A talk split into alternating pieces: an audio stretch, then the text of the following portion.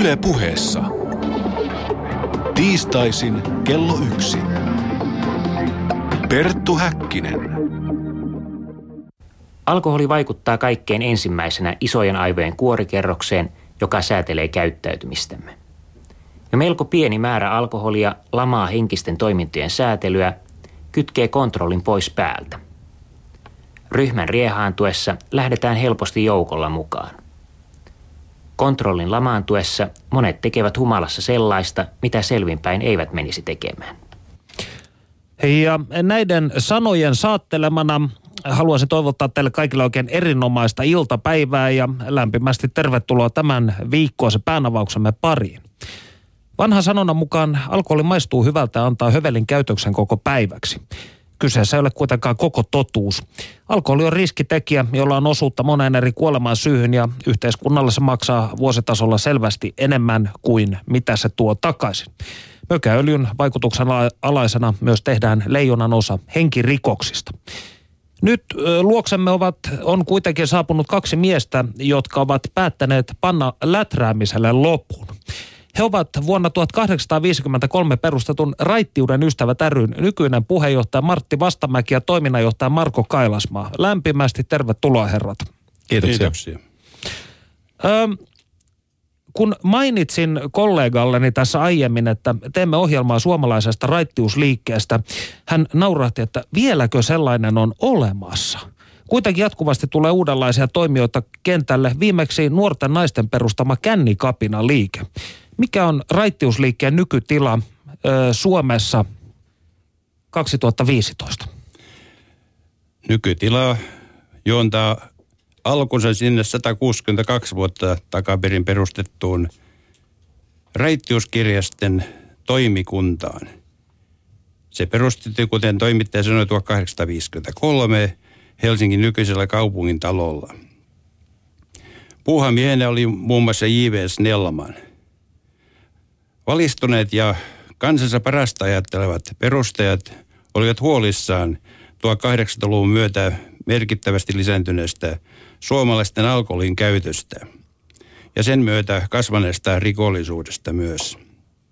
He halusivat, halusivat ratkaista asian perustamalla sellaisen yhdistyksen, joka voisi sitten jatkossa vaikuttaa kansalaisten näkökulmiin, kantoihin ja yleiseen politiikkaan. Erityisesti lisääntynyt paloviinan käyttö oli herättänyt ajatuksen luoda mekanismeja sitä vähentämään. Silloinhan oli vielä voimassa sellainen laki, että kaikki maata omistavat saivat valmistaa paloviinaa jopa myyntiin. Suoritetussa varainkeräyksessä saatiin 3000 ruplaa eli nykyrahassa noin 45 000 euroa pääomaa. Se oli suuri rahamäärä silloin.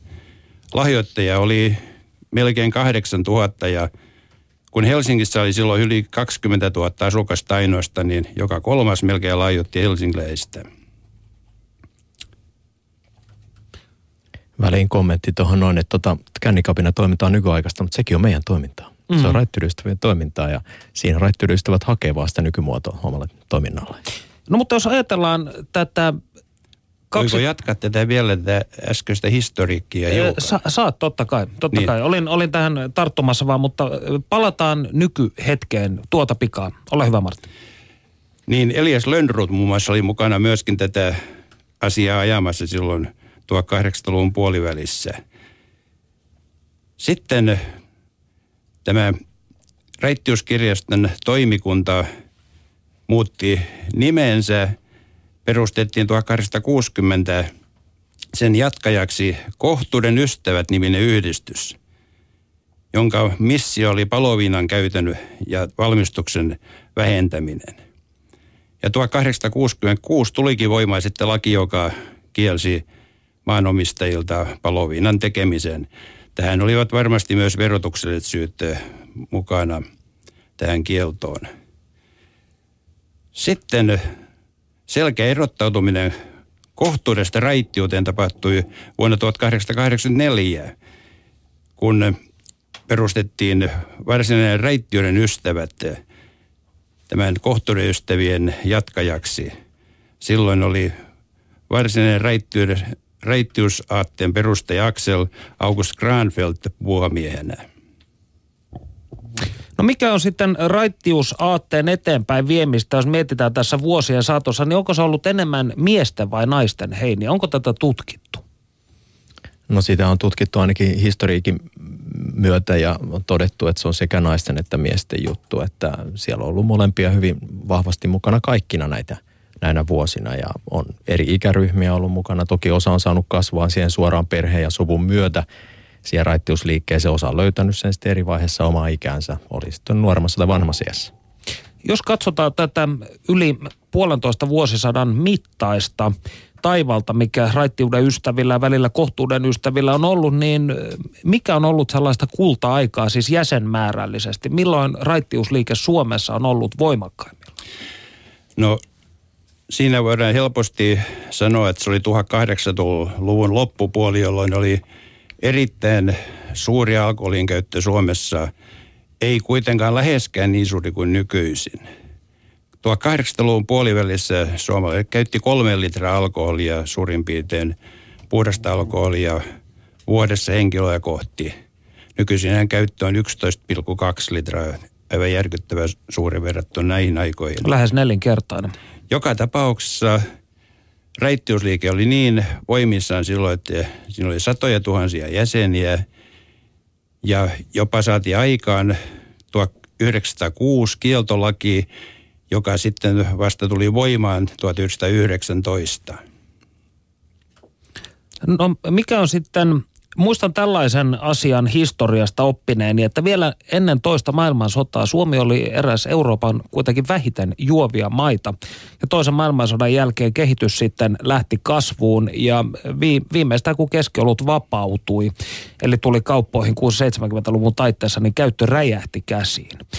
Niin miten raittiusliike on tähän kehitykseen ikään kuin vastannut?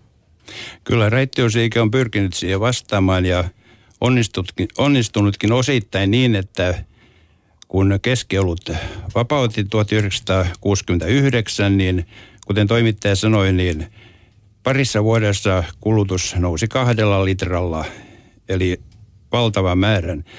Toinen iso nousu oli 2004, kun Virosta tuli EUn jäsen ja silloin EUn tuontirajoitukset myös poistuivat, jolloin sitten Suomen hallitus eh, teki päätöksen, että alkoholin hintaa täytyy laskea ja sitä laskettiin jälkeenpäin ajatellen niin selvästi liikaa.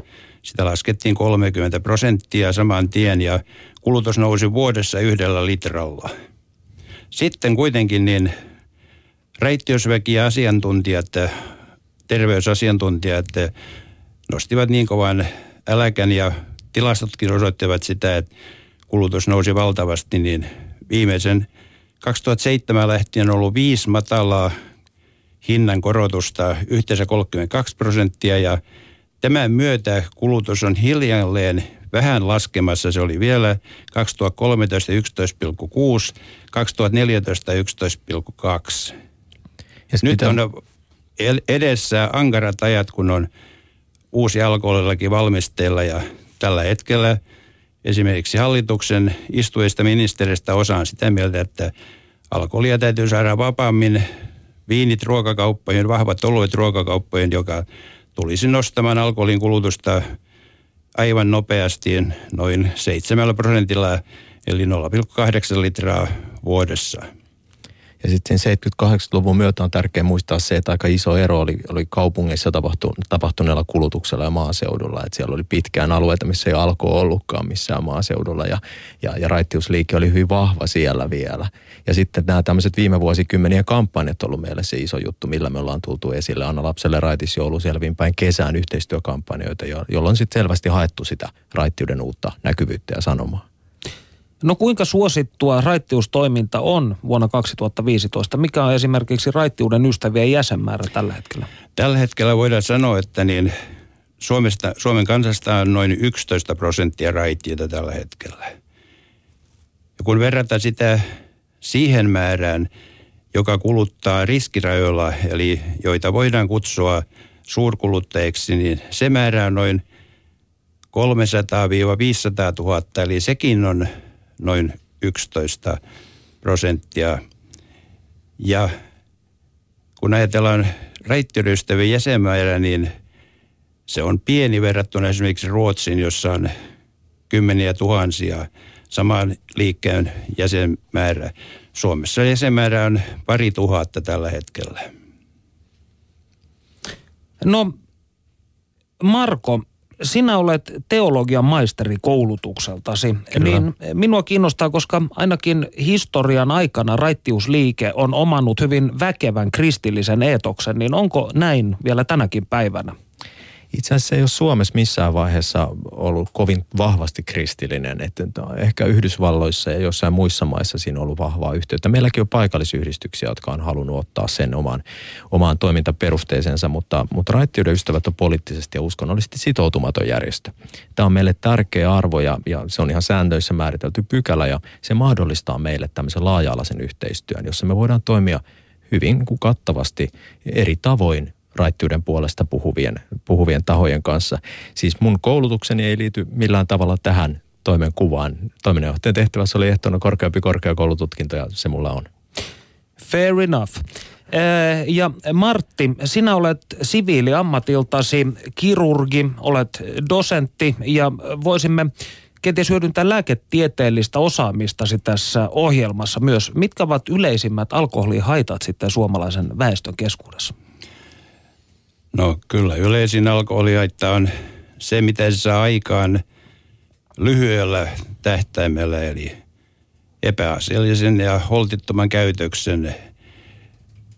Siitä on seurauksena muun muassa, että tulee pahoinpitelyjä, poliisi joutuu puuttumaan yli 40 000 pahoinpitelyä vuodessa ja niistä 90 prosentissa alkoholi osallisena – Toinen erittäin hankala asia on tietenkin rattijuoppoustapaukset, joita jos lasketaan, että Suomessa on rattijuoppoja noin kymmenen kertaa enemmän, mitä jää kiinni, niin se on valtava määrä kiinni. Ja nykyisin rattijuoppoja 20 000 vuodessa. Ja erittäin tärkeä asia on se, että alkoholi aiheuttaa pahoja sairauksia – Lievemmät sairaudetkin vievät eh, potilaan ihmisen helposti sairaalaan ja esimerkiksi miesten sairaalapaikoista 20 prosenttia alkoholisairaiden valloittamia, naisten paikoista 10 prosenttia.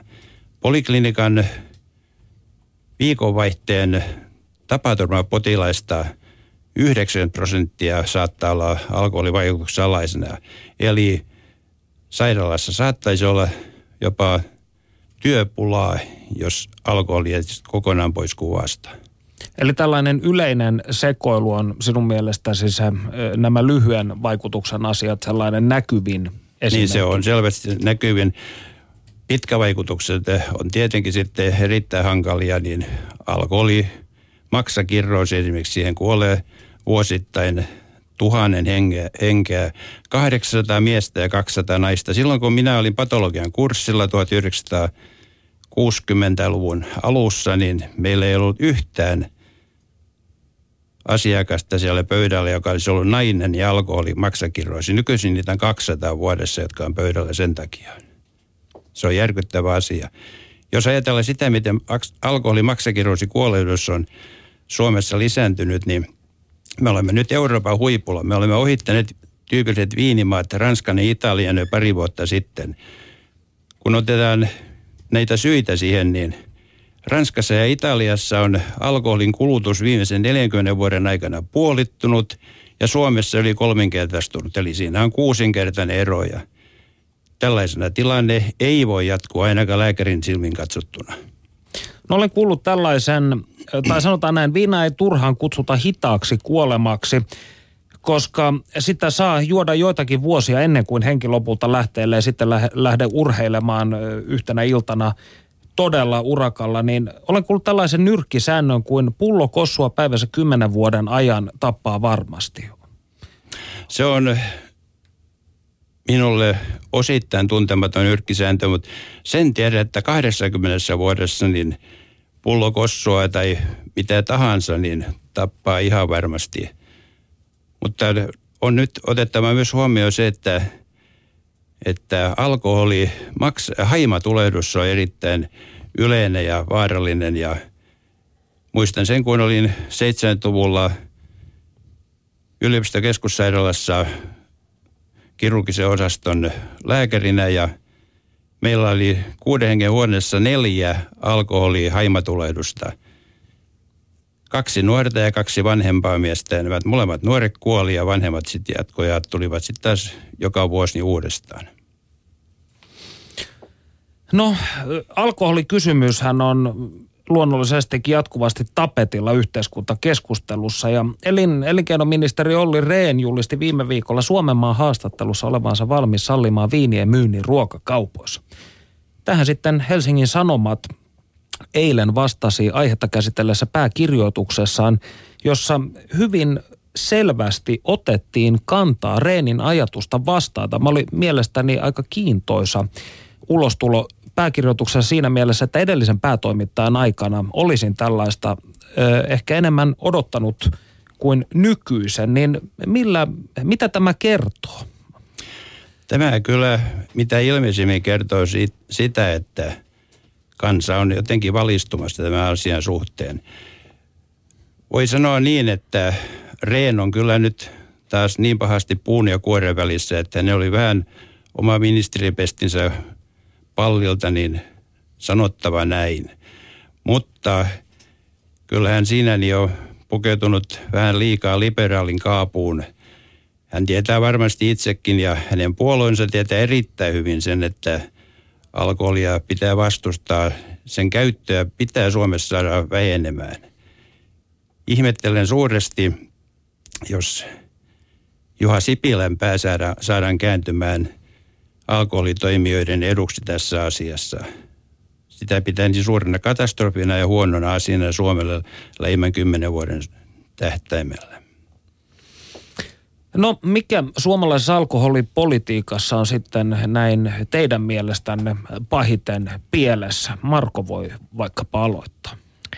No oikeastaan siinä, että katsotaan sitä sen elinkeinon ehdoilla, eikä lähdetä tosiaan niin kuin puheenjohtaja Martti tässä sanoi, niin, niin katsomaan niitä terveystilanteita ja terveydellisiä tavoitteita, joita siinä, siinä tota, tulisi ottaa huomioon. Ja, ja kyllä niin kuin ihan tämmöinen mainonnan rajoittaminen jo, missä otettiin ensimmäisiä kokeilevia askeleita, sinne jäi yhä edelleen se, että urheilu- ja kulttuuritapahtumissa saa mainostaa alkoholia, mikä on aika, aika hämmästyttävää, kun otetaan huomioon kuitenkin millaisia arvoja siellä parhaimmillaan urheilu- ja kulttuurin parissa kerrotaan ja millaisia vaikutuksia silloin esimerkiksi nuorison pariin haetaan niitä esikuvia ja, ja ihaillaan niitä, niin sinne, jos mihinkään, niin alkoholimainokset eivät kuuluisi.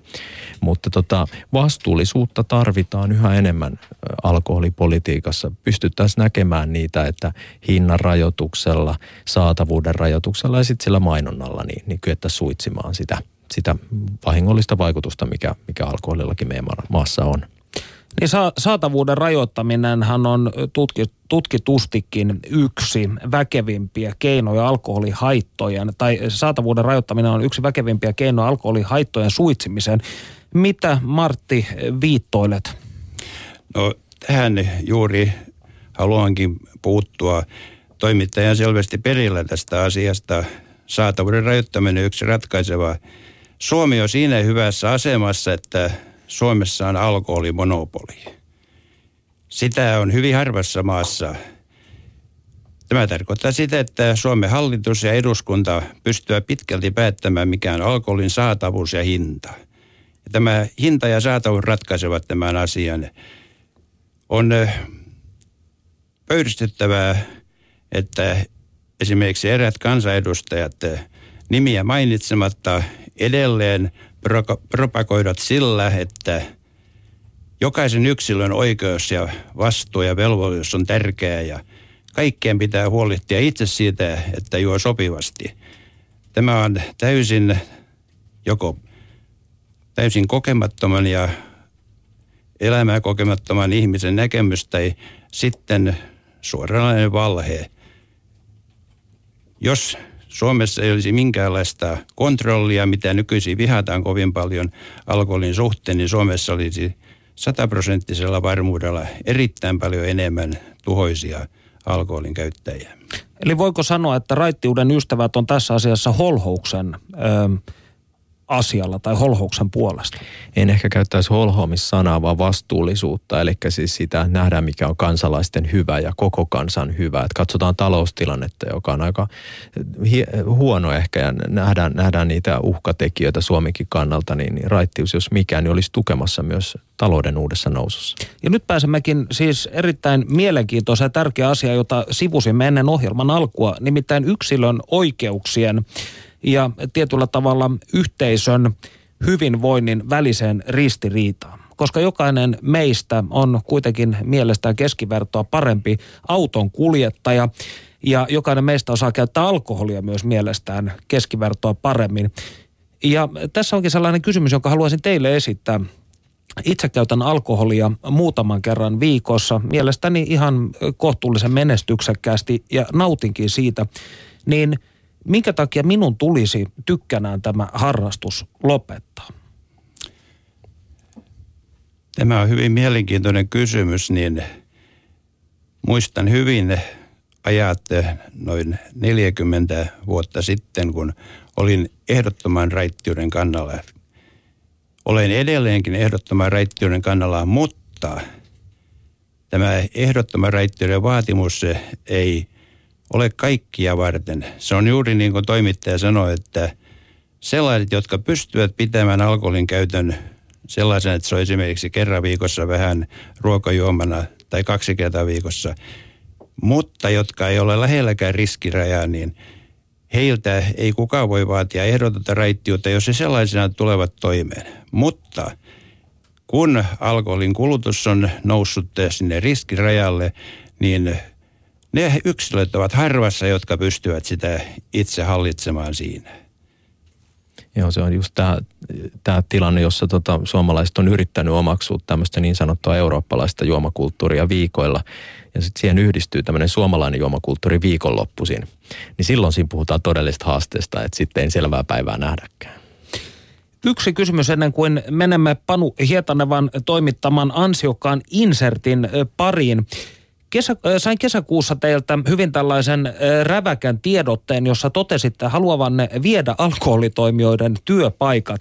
No tietysti sitten ajattelin, että nyt on väkevää tekstiä ja otetaanpa miehet studioon tästä puhumaan, niin oletteko te siis julistaneet ihan tällaisen täysimittaisen sodan suomalaista panimohotellia, ravintola, elinkeinoa vastaan? Siinä tiedotteessa vaadimme, että – Kansalaisten hyvinvointi ja terveys on asetettava alkoholi toimijoiden työpaikkojen ja hyvinvoinnin edelle. Tämä ei suinkaan tarkoita näiden työpaikkojen viemistä, mutta jos tosiaankin tämä terveys asetetaan alkoholitoimijoiden edelle, niin se on selvää, että se vaikuttaa heidän bisneksensä. Ja siitä on varmasti seurauksena jonkinlaista alenemista. Ja siitä taas, jos esimerkiksi siirretään viinit ruokakauppoihin, niin siitä on näille alkoholitoimille suurta etua. Mutta kansanterveydelle taas erittäin suuri haitta, kuten mainittiin. Emme ole julistaneet tai julistamassa mitään täysimittaista sotaa, mutta vastustamme kaikin voimin alkoholin kulutusta lisääviä toimenpiteitä muun muassa lainsäädännössä. Ja tässä vaiheessa kuuntelemme kuinka, tai mitä sosio- sosiologian tohtori Antti Maunulla, joka on tutkinut suomalaisten juhlakulttuuria, on sanottavanaan. Voiko alkoholi oikein käytettynä olla myös iloinen, voimaannuttava ja yhteisöllinenkin asia? Panu Hietaneva haastattelee. Kun minä ja kollegani Perttu Häkkinen aloimme suunnitella radio-ohjelmaa suomalaista raittiusliikkeestä, niin päällemme laskeutui negatiivisuuden aura. Tuntuu näet siltä, että suomalainen alkoholikeskustelu keskittyy lähes poikkeuksetta alkoholin negatiivisiin puoliin, kuten terveyshaittoihin ja sosiaalisiin ongelmiin. Tässä vaiheessa onkin syytä tuoda ohjelmaan iloisempi vire, joten yytin biletohtori Antti Maunun, joka näkee alkoholissa hyviäkin puolia ja liputtaa kohtuukäytön puolesta. Oikein hyvää päivää Antti Mauno. Päivää päivää. Työskentelet ehkäisevä päihdetyö EHYT ryssä, eli olet ihminen, jota vanha kansa kutsuisi raittiusmieheksi. Oletko työpaikallasi jonkinlainen outo lintu ajatustesi kanssa?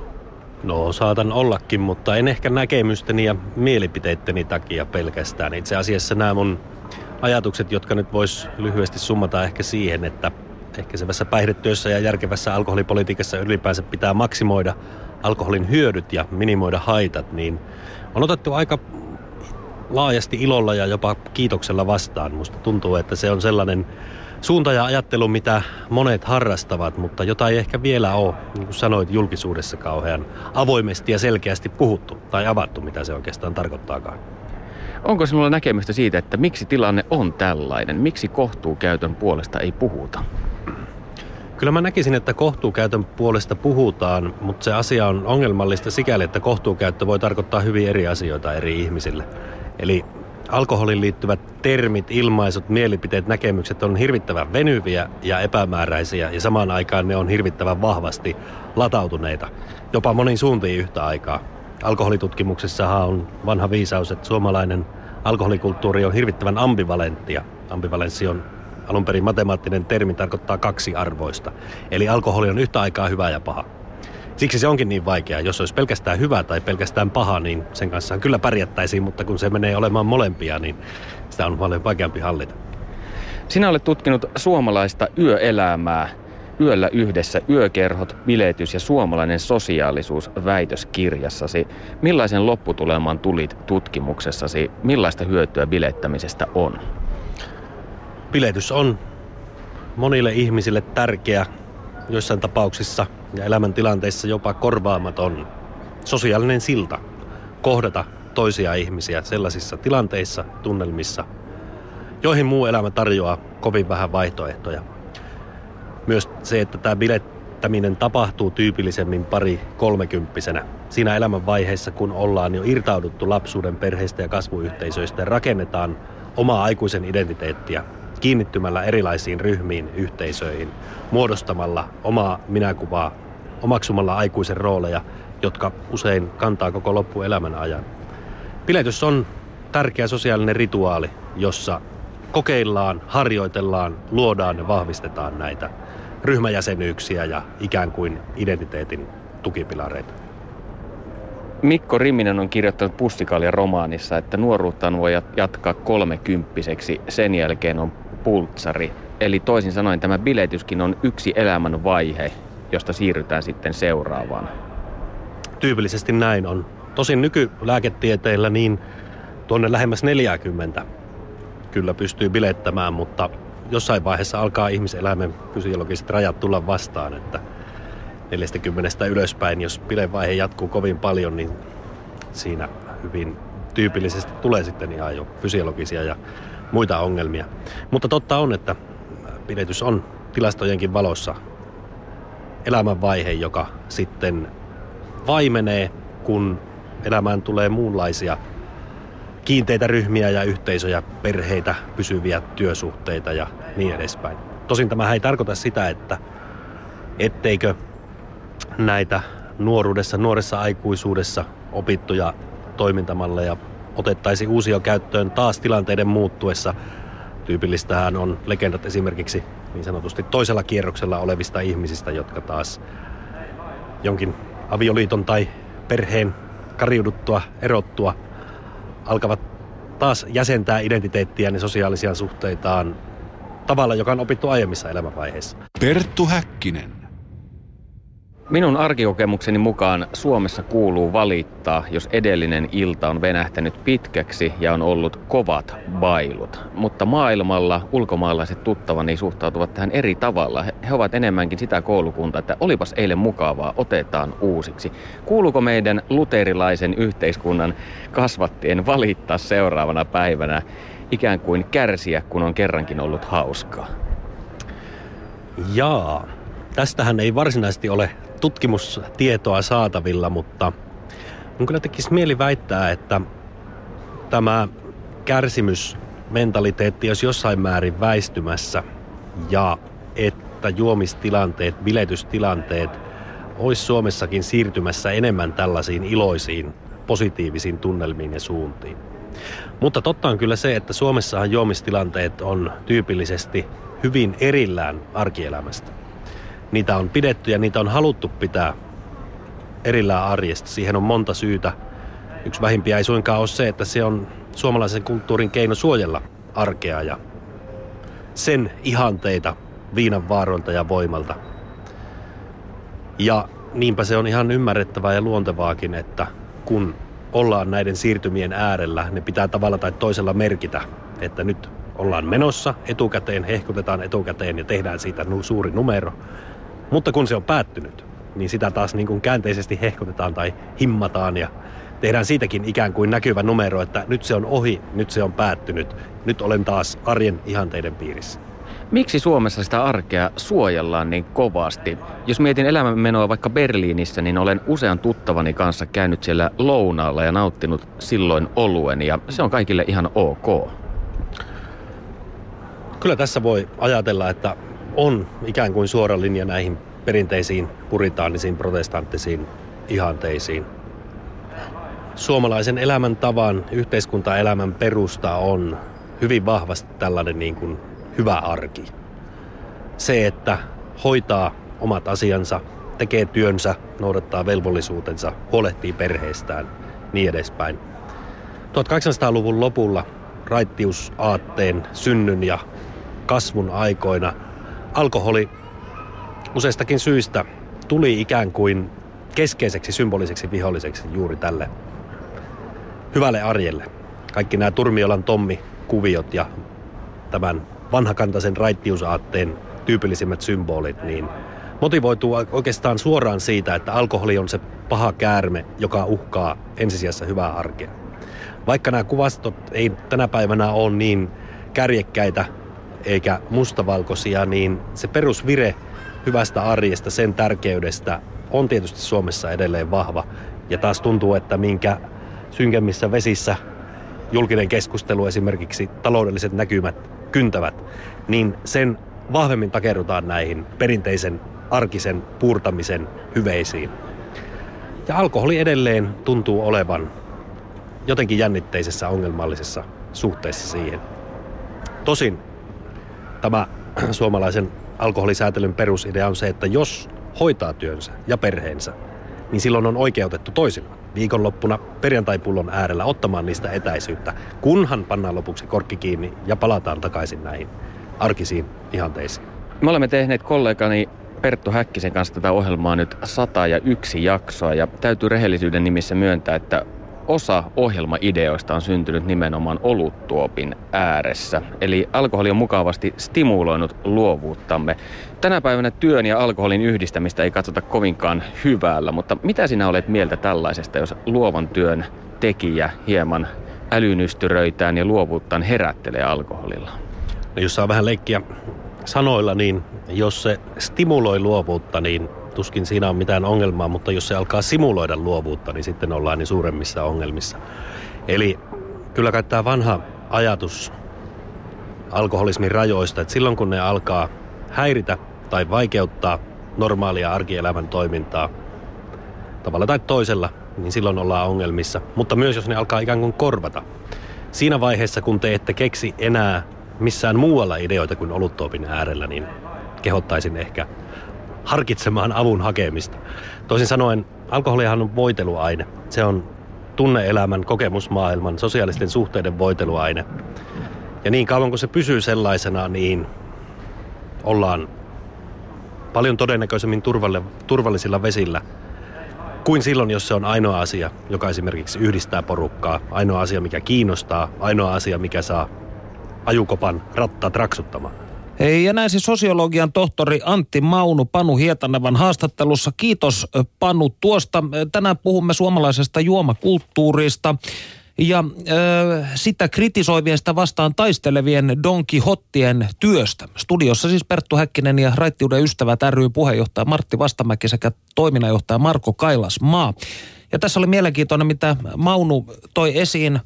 Mielestäni tämä alkoholin kahtia jakautunut luonne – samalla kun se tuottaa positiivisia ö, tunteita ja kokemuksia tietyille ihmisille, niin olen myös nähnyt, kuinka se kylvää ihan fyysistä kuolemaa ihan oikeastaan lähipiirissänikin. Niin miltä sinun mielestäsi Marko tämä Maunun puhe kuulosti? Antti kiteytti tuossa paljon kaikkea keskeistä suhtautumisesta alkoholiin ja toki pitää muistaa, että, että, että suhtautuminen alkoholiin voi olla monitasosta ja monia eri näkökulmia. Alkoholi itsessään on aina sitä palamisjätettä vaan. Ja, ja toisaalta se iso kysymys tuohon Antille se, että eikö voi pilettää myös selvinpäin. Että eihän me nähdä pilettämistä sinänsä minä ongelmana. Jos sitä tehdään niin, että siitä aiheutuu muille ongelmia tai, tai sen aikana käytetään päihteitä niin, että vaurioitetaan itseä ja muita, niin silloin syntyy varmasti ongelmia. Toisaalta voisi vastavetona sanoa tähän kaikkeen, että, että raittius on aina kiinteä osa arkea se ei ole koskaan erillään siitä. Ja, ja, tota, ja siinä mielessä raittius tukee aina sitä hyvää arkea, mitä, mitä Anttikin tuossa puhuu. Että oikeastaan voisi sanoa, että, että on hämmentävää, jos työoikeutta alkoholin käytön, mun mielestäni työoikeutta ensisijaisesti levon sen työn vastineeksi. Tämä oli hyvin tällainen epäortodoksinen, epäortodoksinen näkemys suomalaismiehen suusta. No Martti, mitäs no, mieltä kyllä, sinä olet? Kyllä minä olen Markon kanssa ihan samoilla linjoilla. Tästä voi sanoa tästä Antti Maunun haastattelusta, että siinä nähtiin kokeneen miehen vastauksia. Hän oli asian perehtynyt tietenkin väitöskirjatyössään perusteellisesti. Kiinnitin huomiota siihen, että kun alkoholin sanotaan stimuloivan luomiskykyä, niin kyllä hän hienosti sanoi sen, että – kun päästään sinne simuloidin asteelle, niin sitten ollaan jo ylitetty rajaa moneen kertaan. Hän myös mainitsi tästä perinteisestä puritaanista luterilaisesta periaatteesta, jossa pitäisi olla niin katumusta myöskin ja, ja itsekritiikkiä paljon enemmän kuin esimerkiksi uskonnoissa, joissa voidaan saada anteeksianto yhdessä ripissä.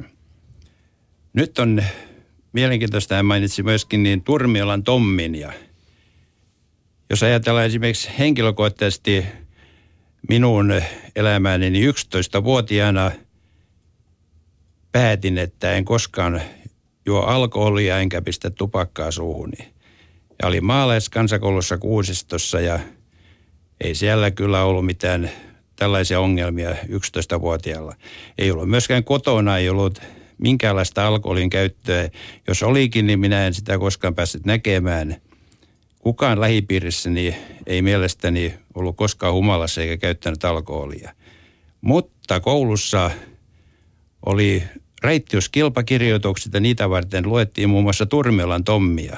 Silloin en vielä tiennyt, että Turmiolan Tommi oli tämän saman raittiuden ystävien aikaansaannus. Kun tulin puheenjohtajaksi tähän yhdistykseen, niin luulin, että se oli tapahtunut joskus 1920-luvulla se Turmiolan Tommi-asia. Mutta hämmästyin, se olikin tapahtunut 1858. Ja se on ensimmäinen suomalainen sarjakuva ja kaikki sarjakuvafriikit kuulemma tietävät sen kyllä. No mitä sitten Martti, sinä olet siis ollut raittiusmies aina. Oletko? Vai? Kyllä. Eli et ole ikinä koskenut mökäöljyyn.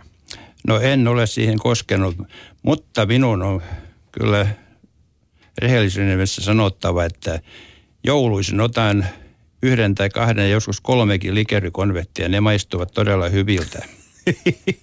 Arvelen, että minulle on ollut suureksi eduksi, että olen ollut aina raittiosmies. No mitä sitten, pakko kysyä tässä vaiheessa, kun sinä olet äh, kuuluisa korttihai, ihan näin valtakunnallisestikin asia on tiedossa, niin eikö uhkapelaaminen ole kuitenkin alkoholismiin verrattavissa oleva pahe? Aivan varmasti. Ja Rehellistä puhetta. Se on addiktio samalla tavalla kuin addiktioita voivat olla seksiaddiktio, uhkapelaaminen – syömisaddiktio, kaikki nämä on sellaisia himoja, joita ihmisen pitäisi pystyä jollain tavalla hallitsemaan ja joita he kuitenkaan ei pystyä siihen, että tarvitsevat apua. Esimerkiksi alkoholin tai tupakan suhteen raittiöiden ystäviä. Mainitsin tästä omasta uhkapelaamisesta, joka kyllä nyt on viimeiset 20 vuotta lainausmerkeissä sikäli, että minulle se ei ole tuottanut vaikeuksia muuta kuin korkeintaan siinä, että on mennyt turhaa aikaa, jonka olisi voinut käyttää esimerkiksi punttisalilla. Mutta olen kuitenkin sen kanssa pärjännyt sen viiden prosentin puitteissa ne, jotka tällaisissa uhkapeliasioissa pysyvät voitolla, niin niitä on korkeintaan 5 prosenttia, minä kuulun niihin.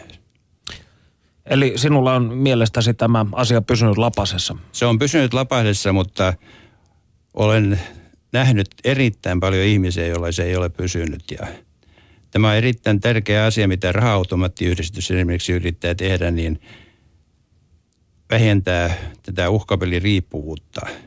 Kyllä, eräskin ystäväni työskentelee juuri näissä kyseisissä projekteissa. Olen, olen ymmärtänyt, että äh, se ei ole mikään aivan pieni ongelma. Se ei ole ollenkaan pieni ongelma. Se, se koskee satoja tuhansia ihmisiä myös Suomessa. Aivan pienestä pojasta ja tytöstäkin joskus niin vanhuksi saakka, jotka saattavat pistää kaikki eläkerahansa peliautomaatteihin jossain sopivalla market eteisessä. Miten Marko, miten sinusta sitten tuli? Sinä olet huomattavasti nuorempaa ikäluokkaa kuin Martti, tai kuulut minun ikäluokkaani, minun ja Panun ikäluokkaani, niin miten sinusta tuli raittiusihminen? Mä tuossa kolme vuotta sitten näin, että raittiuden ystävät hakee toiminnanjohtajaa ja, ja tota, ajattelin, että raittiusmiehenä niin toi olisi mun paikka. Ja niin se on ollutkin mä oon kokenut kyllä löytäneeni semmoisen oman jutun tästä näin. Että mä, oon, mä oon ollut raittiusmies koko ikäni, voisi sanoa näin. Oon kyllä joskus maistanut, mutta se ei ollut mun juttu. Ja, ja tota, tämä raittiuden ystävät on semmoinen porukka, jotta kanssa on niin kuin hyvä katsoa sitä, paitsi mennyttä, niin myös tulevaa semmoisena, että mitkä on ne isot kysymykset, mihin me halutaan viedä tätä Suomeen kansaa. Ja, ja silloin, tota, silloin tämä raittius, kun sen hoksaa omalle kohdalleen, niin siinä ei enää tarvii puhua kohtuukäytöstä tai hakea mitään rajoja. Raittius lähtee siitä, että ei käytetä mitään ja siitä se yhdessäolo vasta niin kuin oikeastaan elämä on yhtä juhlaa sen jälkeen. No tämä on aika kova myyntipuhe. Ja pääsimme erittäin mielenkiintoisen asiaan, nimittäin kun olemme nyt puhuneet tässä ohjelman aikana raittiusliikkeen historiasta ja nykyhetkestä, niin mainitsit tässä, että mihin suuntaan haluatte johdattaa Suomen kansaa vähän raamatulliseen sävyyn jopa tämän sanoin, niin kiinnostaa ihan, että mikä on raittiusliikkeen tulevaisuus ja mihin, mihin suuntaan te haluatte tätä asiaa viedä? No tota, mulla ei ole sitä Mooseksen partaa, mutta se oli muuta kyllä ei ihan vielä. Hyvin, ei vielä, vähän huonosti ehkä kasvaa. No tota, sellaiseen suuntaan, jossa tosiaan niin se, se omakohtaisuus lähtee. Se, ja kun katsotaan tota esimerkiksi THLn kesällä julkaisemaa viimeisintä nuorten terveystapatutkimusta, niin se jos mikä vahvistaa sen, että koko 2000-luvun ajan nuoret käyttää yhä vähemmän päihteitä. Että siellä on jotakin pieniä miinusmerkkejä, kysymyksiä. Ehkä, ehkä nuuskan kohdalla pitää niin kysyä ja, ja tietyt urheiluporukat ja muuta, mihin se nyt ei ainakaan kuuluisi. Ja sitten sit tietysti kannabis on iso, iso kysymys, vähän niin kuin koko ikäluokan, varsinkin nuorten ja nuorten aikuisten parissa, että sinne pitää löytää niitä. Se on, toisilla se on uusi juttu yhä edelleen ja huumeratit, niin kuin tässä puheenjohtaja viittasi noihin niin kuin alkoratteihin, niin, niin, niin huumeratit eli, eli huumeissa ajavat, niin se on, se on huolestuttava tilanne ja sitä pitää, sitä pitää huomioida. Mutta siis kaikkineen, kun lähdetään siitä, että tämän päivän nuoret käyttää merkittävästi vähemmän kuin he omat vanhempansa ollessaan samanikäisiä niin se on, se on iso tulos. Ja löytääkö he tiensä raittiustoimintaan, niin mä toivoisin ainakin. Me halutaan johdattaa sellaiseen yhdessä olemiseen, jossa löydetään niitä monia laajoja eri tapoja olla yhdessä. Niin kuin meidän historiassa on urheilua, on kulttuuria, musiikkia. Niistä on löydetty sitten ne omat tavat, varsinkin niinä aikoina, kun vapaa-aika on ollut paljon vähemmän vielä kuin nykyisin. Ne on haluttu käyttää samanmielisten kesken. Ja semmoiseen positiiviseen valosampaan suuntaan. Tässä on mahdollisuus kävellä joko aurinkoisella tai varjoisella puolella katua. Me kutsutaan sillä aurinkoiselle puolella. No niin. Entä mitä sanoo Martti? Tähän on kovin vaikea sanoa mitään lisää. Se oli hyvin kaunis mielikuva, minkä Marko tässä loi ja yhdyn tähän näkemykseen täydellisesti. Ja tässä vaiheessa äh, voisimmekin kuunnella lisää Panu Hietanevan toimittamaa inserttimateriaalia. Hän on nimittäin käynyt haastattelemassa A-klinikka-säätiön valtakunnallisten hoitopalveluiden palvelupää, palvelupäällikkö Antti Vek Rothia. Ja aiheena on se, että Suomessa on tarjolla päihdehoitoa kaikille, jotka sitä omasta tahdostaan haluavat, mutta kuinka päihdehuolto on vuosikymmenien aikana muuttunut? Varmasti jokainen meistä suomalaista tietää, että päihdeongelmaa varten on mahdollista saada apua A-klinikka-verkostosta. Mutta millainen on suomalaisen päihdehuollon historia? Kuinka vuosikymmeneen varrella on hoidettu kansalaisia, joille päihteet ovat ongelma? Muun muassa näistä asioista keskustelen A-klinikka-säätiön valtakunnallisten palveluiden palvelupäällikkö Antti Vekruutin kanssa. Oikein hyvää päivää. Hyvää päivää. Onko tällainen päihdehuoltojärjestelmä olemassa muuallakin maailmassa vai onko tällainen A-klinikkaverkosto jotenkin poikkeava? A-klinikkojen verkosto ei sinänsä välttämättä ole poikkeava, mutta tämän tyyppinen päihdehuoltojärjestelmä kylläkin, mitä Suomessa on, niin saattaa olla hyvinkin ainutlaatuinen. Eli aika monessa maassa Euroopassa päihde- ja mielenterveysongelmat on enemmän tai vähemmän järjestetty yhdessä ja ehkä myös kaus samanlaista eroa ollut sosiaali- ja terveyspalvelujen välillä kuin meillä on. Miksi meillä on tällainen ero olemassa? Siihen voi olla montakin historiallista syytä, miksi sosiaali- ja terveydenhuolto on eriytynyt, mutta ehkä jos ajattelee rajatummin päihdeongelmaa niin, ja sen hoitoa, niin meillähän Agnikka toimi, syntyi 30-luvulla sen jälkeen, kun tuo kieltolaki kumottiin, että sitä ennenhän se oli pelkästään rikosoikeudellinen ongelma ihan samalla tavalla kuin nyt huumeet. Sitä käsiteltiin samalla tavalla kuin huumeongelmaa ja itse asiassa myöskään tuona aikana ei, eikä sitä ennenkään ollut varsinaisesti hoitoa ajateltu, että se olisi relevantti toimenpide alkoholiongelmaisille tai juopoille, vaan se oli enemmän järjestyksenpidollinen ja kurillinen ongelma. Ja vasta itse asiassa 36, kun tuli eka tällainen alkoholistilaki, niin silloin siinä jonkunlainen ehkä hoidollinen vivahde oli synnyt, se synnytti ison määrän huoltoloita Suomeen, mutta jos ajattelee huoltoloita nykyajan näkökulmasta, niin ehkä enemmän ne oli kuitenkin tällaisia vankilatyyppisiä paikkoja, missä oli kova kuri ja kova työ ja työllä sitten ajateltiin, että ihmiset ehkä toipuu. Hoitojat oli erittäin pitkiä, 1-4 vuotta, että jos joku vannoo nykyään tätä pitkän hoitoajan selkeiden sääntöjen ja hoidon pituuden – nimiin, niin silloin tuo on ollut kulta-aikaa kyllä. Valitettavasti hoitotulokset ei ollut kyllä mairittelevia. Missä ja milloin ensimmäiset A-klinikat perustettiin Suomeen? No A-klinikat on tullut A-klinikka-säätiön kautta, joka on kolmannen sektorin järjestö ja perustettiin vuonna 1955 ja vähän sitä ennen muistaakseni Helsingin A-klinikka oli ensimmäinen, joka avasi ja joka oli niin kuin ehkä keskeisessä roolissa sitten, jonka ympärille jossain määrin tämä säätiö, joka sitten vuonna 1955 perustettiin. Ja sen jälkeen niitä rupesi tulemaan eri puolille nimenomaan. Ja avohoito oli yksi semmoinen uusi innovaatio, että ajateltiin se vapaaehtoisuuden myötä ehkä osittain, että on järkevää hoitaa ihmisiä lähellä siellä, missä he ovat. Ja ehkä jo sellaisessa vaiheessa, että heillä vielä on jäljellä työ ynnä muita elämänrakenteita, annetaan apua jo silloin, niin silloin ei välttämättä tarvitse niin pitkälle mennä, että on kaikki hukassa ennen kuin lähdetään – sitten pukkaamaan jonkun huoltolan suuntaan. Entäpä sitten lääkehoito? Onko sillä saralla tehty uusia innovaatioita? Kyllä, sillä on edetty kovasti ja nimenomaan tämä neurobiologinen tutkimus, keskushermostoa koskeva tutkimus, se on mennyt eteenpäin. Se on tuottanut erittäin paljon uutta relevanttia lääkehoitoa melkein päihteistä riippumatta. Että nehän on niin kuin eri päihteisiin tai päihderyhmiin ollut kohdistuneita nämä – spesifioituja nämä lääkkeet ja lääkehoidot, mutta että niitä on tullut koko ajan enemmän ja, ja myös ne on kehittynyt. Että jos nyt ajattelee tätä opiattiriippuvaisten korvaushoitoa, joka varmaan oli tämmöinen ensimmäinen silloin 90-luvulla, jossa tapahtui kehitystä, johon tuli sitten tämä korvaushoito ja avusteinen korvaushoito, ehkä nimenomaan, josta paljon puhuttiin, niin sekin on tässä ajan myötä mennyt eteenpäin niin, että niitä Lääkkeitä on kehitetty paremmin soveltuviksi nimenomaan hoitoon ja vähemmän soveltuviksi sitten päihdekäyttöön. Että ainahan siinä on se sitten mukana, että kun kehitetään uusia lääkkeitä, niin ihminen on niin nerokas ottamaan niitä sitten muuhunkin käyttöön kuin lääkärin määräämään käyttöön. Ja sehän on tietyllä tavalla myös tämän huumeongelman koko kuva. Mutta kyllä tämä, tässä on tapahtunut, voisi sanoa, harppauksia. Perttu Häkkinen. Kuinka huumeiden yleistyminen sitten vaikutti suomalaiseen päihdetyöhön? 60-luvulla ja 60-luvun lopussa, niin silloinhan tuli ensimmäinen huumeaalto, jos, josta sillä nimellä Suomessa puhutaan. Se liittyy kansainväliseen tilanteeseen, jossa nuoret ja nuorisoliikkeet oli keksinyt erilaisia vaihtoehtoja sitten alkoholin tilalle, ja jotka sopi jotenkin paremmin ideologiaan tai johonkin muuhun.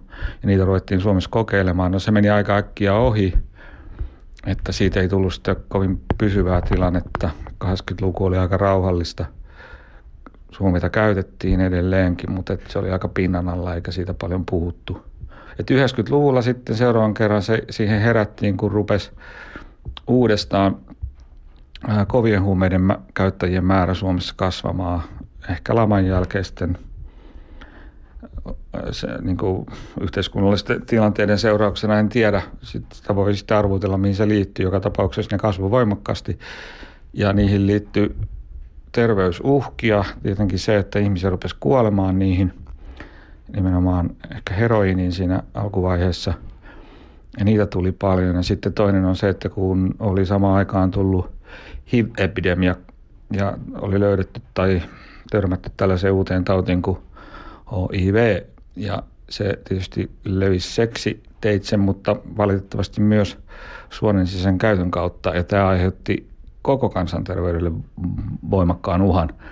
Ja tämähän herätti silloin Suomen sitten miettimään näitä huumekysymyksiä. Voi olla, että ilman HIVtä niin ei oltaisi hirveästi tai no tämä nyt on ihan arvuttelua, mutta voisi jälkeenpäin ajatella, että jos ei olisi sitä uhkaa, joka kohdistui koko väestöön sen hivin kautta, niin olisiko samalla tavalla panikoiduttu silloinkaan siitä huumeiden leviämisestä. Mutta pientähän siis koko ajan huumeiden käyttö on ollut, että jos meillä kuolee vuosittain 2500 ihmistä alkoholiin, niin koko tämän meidän nykyisen huumehistorian, jos ajatellaan 90-luvulta eteenpäin, niin aikana, niin se on ollut alle 100, nyt alle 200 huumekuolemaa vuodessa, jos ne mitataan samalla kriteereillä kuin alkoholikuolemat. Että hyvin vähäisellä tasollahan se huumeiden käyttö edelleen on. Että voi sanoa, että meillä on enemmän paniikkia tästä asiasta kuin ehkä sitten varsinaisia terveysongelmia koko kansan tasolla. Mikä on ennaltaehkäisevän työn rooli päihteiden vastaisessa toiminnassa? Ennaltaehkäisevä työ on mun mielestä ehkä se tärkein työmuoto siinä mielessä, että, että jos me onnistutaan siinä, niin silloin tämän korjaavan työn lasku on hirvittävän paljon pienempi sekä yhteiskunnalle että, sille, että niille yksilöille, jotka sitten sairastuu riippuvuuteen. Ja ennaltaehkäisevässä työssähän monesti ajatellaan, että se on sitä, kun yksilöitä pelotellaan karmeilla esimerkkeillä, että älkää vaan ikinä käyttäkö. Siitä on tutkimustuloksia olemassa, että sehän ei yleensä tuota hyvää hedelmää, päinvastoin aika usein se tuottaa huonoa hedelmää.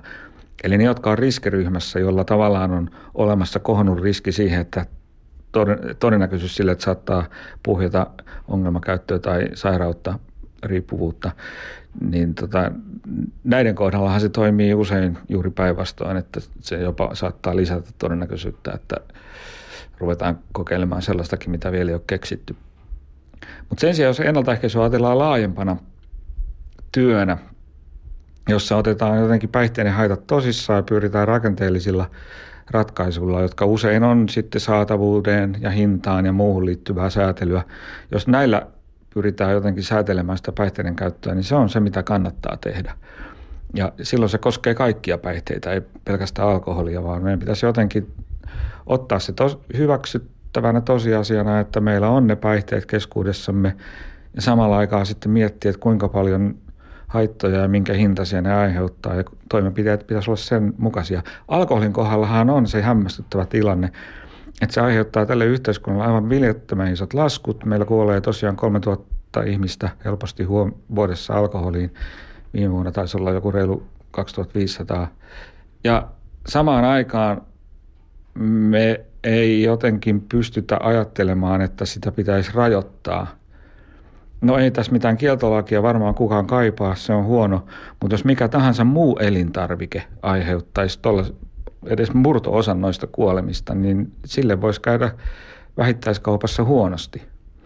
Että tota, meidän pitäisi muistaa pitää nämä päihteet jotenkin rinnalla myös kaikessa muussa kulutus, mitä kulutustarvikkeita me esillä pidetään ja sitten kohdella niitä mun mielestä aika samalla tavalla kuin mitä tahansa muita elintarvikkeita tai kulutustarvikkeita ja samalla logiikalla myös miettiä niitä toimenpiteitä. Oli ne sitten kansanterveydellisiä tai muita. Studiossa siis Perttu Häkkinen ja Raittiuden ystävät ryn puheenjohtaja Martti Vastamäki sekä toiminnanjohtaja Marko Kailasmaa. Ja täältä huutolaatikosta osoitteesta yle.fi kautta puhe tuli tällainen kysymys, että tässä kun äsken viitattiin myös kieltolakiin, niin ha- ha- hakevatko haastateltavat kieltolakia ja uskotteko siihen, että kieltolaki voisi toimia käytännössä? Haastateltavat eivät missään tapauksessa hae kieltolakia.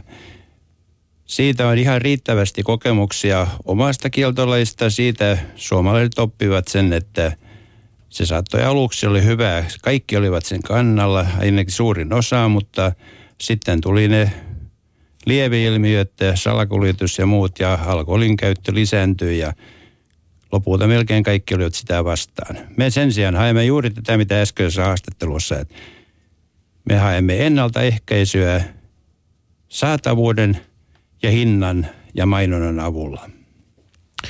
No, ähm, teidän mukaan Ranskassa ja Italiassa alkoholin kulutus on viimeisten 40 vuoden aikana puolitunut, mutta Suomessa peräti kolminkertaistunut. Ja tämä tietenkin herättää ensinnäkin sen kysymyksen, että minkä takia suomalaiset haluavat ottaa niin paljon pönttöä, mutta toisekseen myös sen kysymyksen, että miten raittiusliike sitten pärjää muualla Euroopassa. Se riippuu maasta aika pitkälti, eli missä Ruotsissa on otettu hyvin tämmöinen vastuullinen raittiusliikkeen uusi malli, jossa lähdetään mainonnalla ja markkinoinnilla. Ei ehkä pelottelulla eikä muulla, muulla vaan siis tämmöisellä faktan tuomisella ja, ja niiden vaaratilanteiden esiin tuomisella, mitä liikenteeseen liittyy, jos mennään, mennään päihtyneenä. Ja kyllä sitten Euroopassa muuallakin on, on tota, yhä edelleen vahvaa raittiustoimintaa useammassa eri maassa. Eli me ollaan osa paitsi yhteispohjoismaista, niin myös kansainvälistä raittiustoimijoiden verkostoa. Vielä viimeinen nopea kysymys. Minkälaista yhteistoimintaa teillä sitten muiden maiden raittiusliikkeiden kanssa on? Esimerkiksi pohjoismaisessa toiminnassa me järjestetään erinäköisiä tapahtumia eri maissa. Nytkin tuossa lokakuun puolessa välissä on tulossa ö, yhteispohjoismainen NGR Nordiska Templar Rådet järjestämään musiikkiaiheesta tapahtumaa tänne Helsinkiin, Suomeen. Minä toivotan teille onnea työssänne ja kiitän lämpimästi haastattelusta. Kiitos. Kiitoksia. Me palaamme ensi viikolla uusin kujein asiaan. Siihen asti voikaa hyvin.